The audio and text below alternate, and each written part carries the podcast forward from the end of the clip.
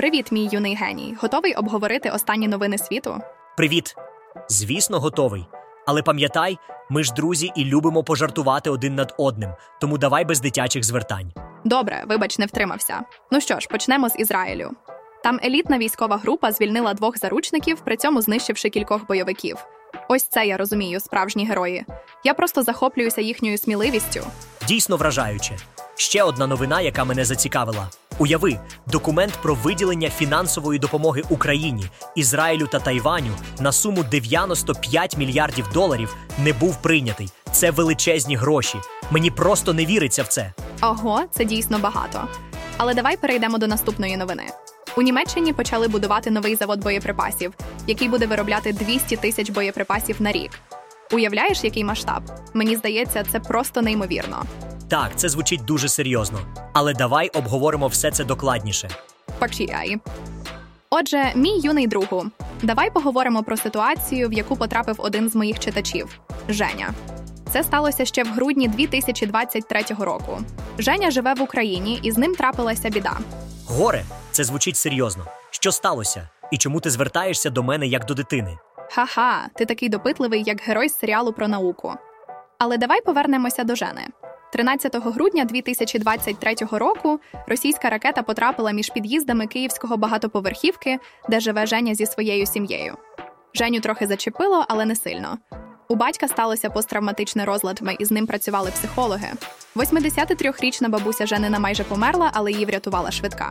Ого, це звучить жахливо. Що зараз з ними? У той день Жені вдалося дати невелике інтерв'ю українському каналу.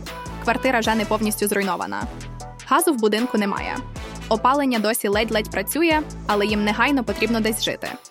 Він збирав і продовжує збирати кошти на ремонт, який поступово робить, але все дуже складно, важко і дорого. Це звучить як справжній кошмар. Але чому він саме звернувся до тебе? Коли я читала повідомлення від Жени, я відчувала його розчарування в людях і глибоку відчай. Це почуття, коли тебе всі покинули, ти сам і ніхто тобі не допоможе. Ти без сил і на дні, і не можеш допомогти собі. Я розумію, що в таких ситуаціях має допомагати держава, але все одно. Я також розумію, що в такій ситуації ми можемо допомогти Жені. То що ти пропонуєш? Просто тому, що не хочеться, щоб хтось розчаровувався в людях. Мені здається, це дуже погане і шкідливе почуття. І ще не хочеться, щоб Женя, мій читач і твій співчитач, жив у розруйнованій квартирі. Нас багато, і разом ми сильніші, і ми можемо більше. Тим більше зараз, коли йде війна. Прошу тебе про допомогу наскільки зможеш. Це звучить як гарна ідея. Я думаю, що ми всі можемо допомогти Жені. Purtier. Отже, знаєш, я недавно натрапила на цікаву тему зумери і секс. Я просила свого AI-помічника, ChatGPT, намалювати картинку з цього приводу, але він відмовився, посилаючись на свої правила. Замість цього він запропонував мені картинку сумних зумерів у кав'ярні. Я попросила додати кошенят і випічку, і він одразу ж видалив мені це. Ну що ж, підходить. Отже, я вже говорила, що зумери, тобто ті, хто народився на початку 2000-х, менше зацікавлені у сексі. Я недавно прочитала про це в одному інтерв'ю з сексологом, і ось що я винесла з цього для обговорення з друзями. Ми живемо в епоху легкодоступного дофаміну та серотоніну, а секс це один з джерел цих гормонів. Але знаєш, це не найпростіший спосіб їх отримати. Можна просто з'їсти пончик в глазурі, і ось тобі радість. Ми живемо в епоху всього швидкого, швидкої їжі, швидкої моди, швидких побачень. І секс теж став швидким, що не дозволяє розвинутися окситоциновій прив'язаності. Від цього сексу в житті людей не стає більше. Багато жінок приймають оральні контрацептиви, які сповільнюють виділення естрогену, відповідального за лібідо. Це також зменшує бажання до сексу. Багато людей приймають антидепресанти, і вони вже мають достатньо серотоніну, тому сексуальне бажання менше. Люди стали більше рефлексувати, думати про екологію та світові проблеми, і це також не сприяє займатися сексом. Як можна думати про секс, коли світ горить? Так, отже, зумери, тримайтеся. Якщо що, ваші старші, не старі, друзі міленіали завжди готові допомогти порадою. Але будьте готові до того, що їхня допомога ймовірно почнеться зі слов Я ж казала. Загалом говорити про секс це модно і корисно. Тому, будь ласка, підкидуйте мені подкасти та сексологів, а я до наступного випуску зроблю підбірку для всіх. Так, мій юний друг чув про останню операцію армії Ізраїлю в Рафаху. Так, я чув. Це було досить серйозно. Армії Ізраїлю вдалося врятувати двох заручників: Фернандо Сімона Мармана, йому 60 років, і Луїса Хара, йому 70 років. Цікаво, як вони це зробили. Вони використали елітну групу військових з різних підрозділів. Ця група підривала двері житлового будинку в місті Рафах, що знаходиться на кордоні з сектором Газа та Єгиптом. Потім військові прорвалися на другий поверх і вступили в перестрілку з бойовиками, вбивши принаймні трьох з них. Ого, це звучить як сцена з бойовика, але на жаль, це реальність. І що сталося далі? Дії елітної групи супроводжувалися авіаударами по операційним центрам Хамасу в Рафаху. У цьому місті зараз проживає велика кількість біженців, які евакуювалися в місто з півночі та центру сектора. Це звучить жахливо. Які були наслідки? За даними Міністерства охорони здоров'я сектора Гази, внаслідок цієї операції загинули 67 палестинців, включаючи жінок та дітей. У терористів залишилося ще 134 людини в заручниках. Це просто жахливо. Що кажуть міжнародні організації? Протягом останніх днів ООН західні країни та Єгипет попереджали Ізраїль про військову операцію в Рафаху, яка може призвести до великої кількості жертв. Лунали вимоги відмовитися від операції або спочатку евакуювати мирних мешканців, але куди їх евакуювати не дуже зрозуміло. Так, це дійсно складна ситуація. Але, судячи з усього, штурм міста вже розпочався. І знаєш, що цікаво? Усі ці операції звучать як сценарій для голівудського бойовика. Але ось тільки в кіно зазвичай немає такої кількості невинних жертв. А прощаста. Мій маленький Ейнштейн світ повний трагедій. Але давайте не забувати і про інші важливі події. Наприклад, документ про виділення фінансової допомоги Україні, Ізраїлю та Тайваню у розмірі 95 мільярдів доларів все ще не прийнятий. Вчора мало відбутися останнє фінальне голосування в палаті представників, яка контролюється республіканцями. Я вже великий. І, до речі, я більше схожий на Ньютона. Але так, це дійсно цікаво. Отже, 95 мільярдів доларів це величезна сума. Цікаво, чому вони ще не прийняли цей документ. Можливо, республіканців щось не влаштовує. Можливо, мій юний Ньютоне. Але давайте не робити передчасних висновків. Важливо, що ці країни потребують допомоги, і ми сподіваємося, що вони скоро отримають її. І до речі, якщо б ти був у палаті представників, ти би проголосував за цей документ. Так, я згоден. Важливо пам'ятати, що за цими великими числами стоять реальні люди, яким потрібна допомога. І якщо б я був у палаті представників, я б безумовно проголосував за цей документ. Ведь допомога потрібна завжди і всюди. Чи не так? А так, мій юний другу, допомога потрібна всім і скрізь, але іноді вона може бути не такою безпечною. Наприклад, в Німеччині розпочалося будівництво нового заводу боєприпасів. Ого, це звучить серйозно. Хто займається будівництвом? Це робить військово-промислова компанія Rheinmetall. І знаєш, хто заклав цей завод? Канцлер Німеччини Олаф Шольц, міністр оборони Німеччини Боріс Пісторіус і прем'єр-міністр Данії Мете Фредеріксен. Вау! Це звучить як початок якогось супергеройського фільму. Але, мабуть, тут немає чого веселитися, правда? Власне, мій юний другу.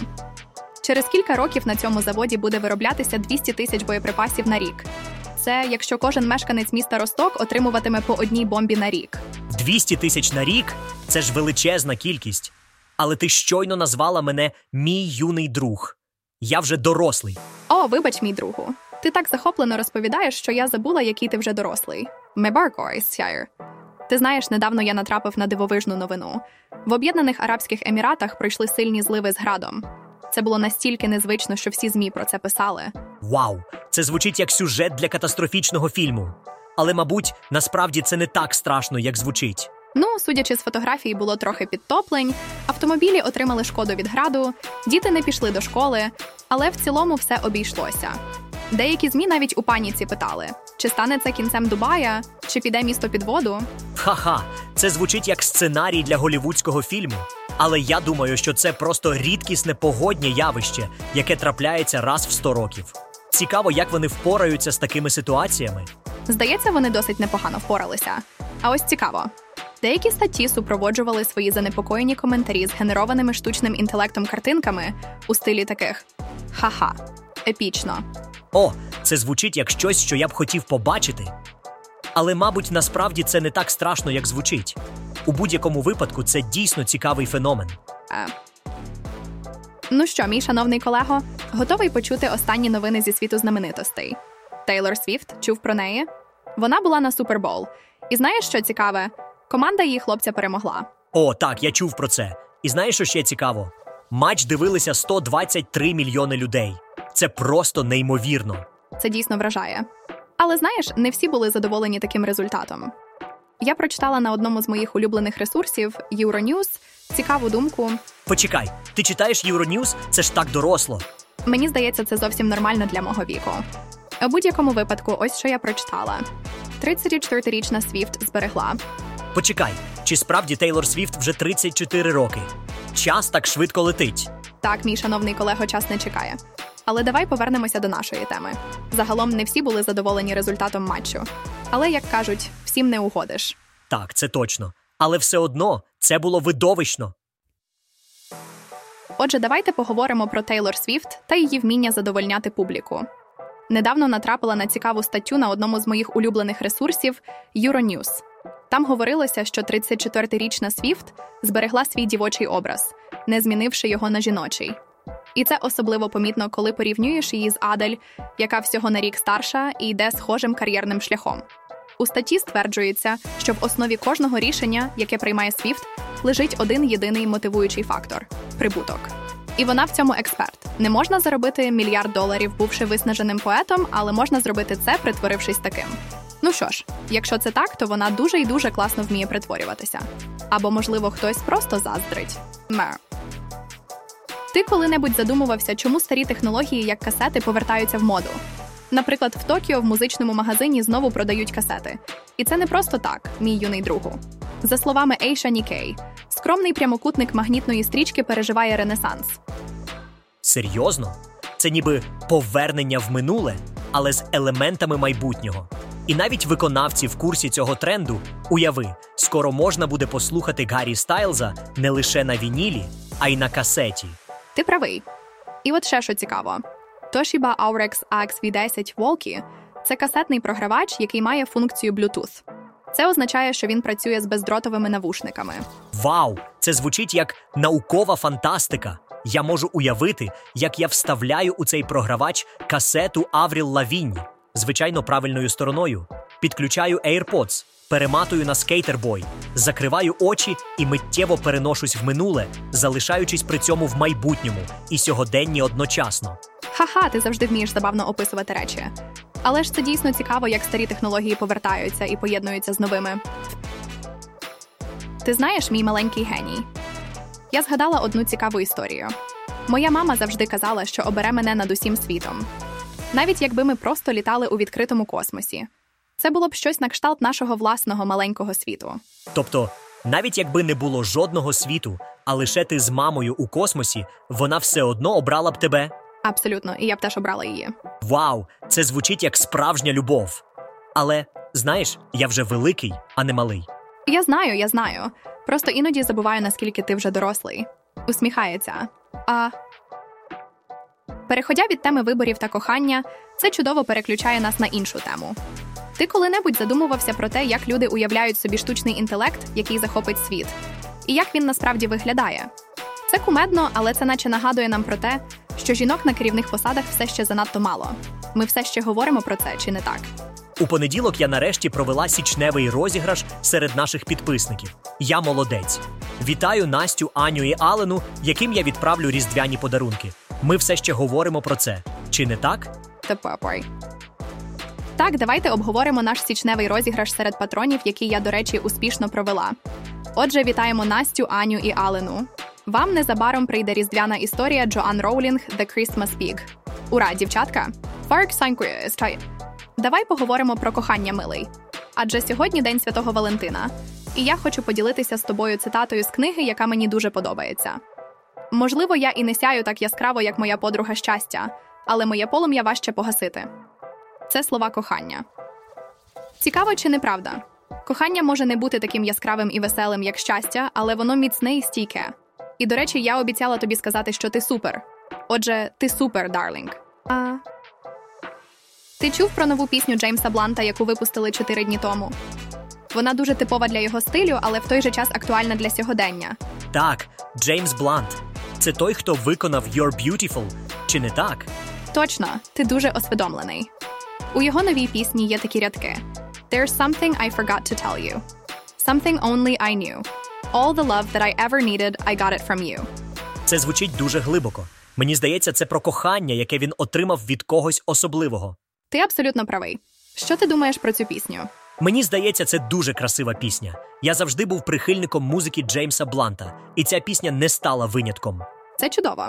Але давай не забувати, що ми тут, щоб обговорювати новини. Ха-ха, ти абсолютно права. Але я завжди радий обговорювати нову музику, особливо якщо це Джеймс Блант.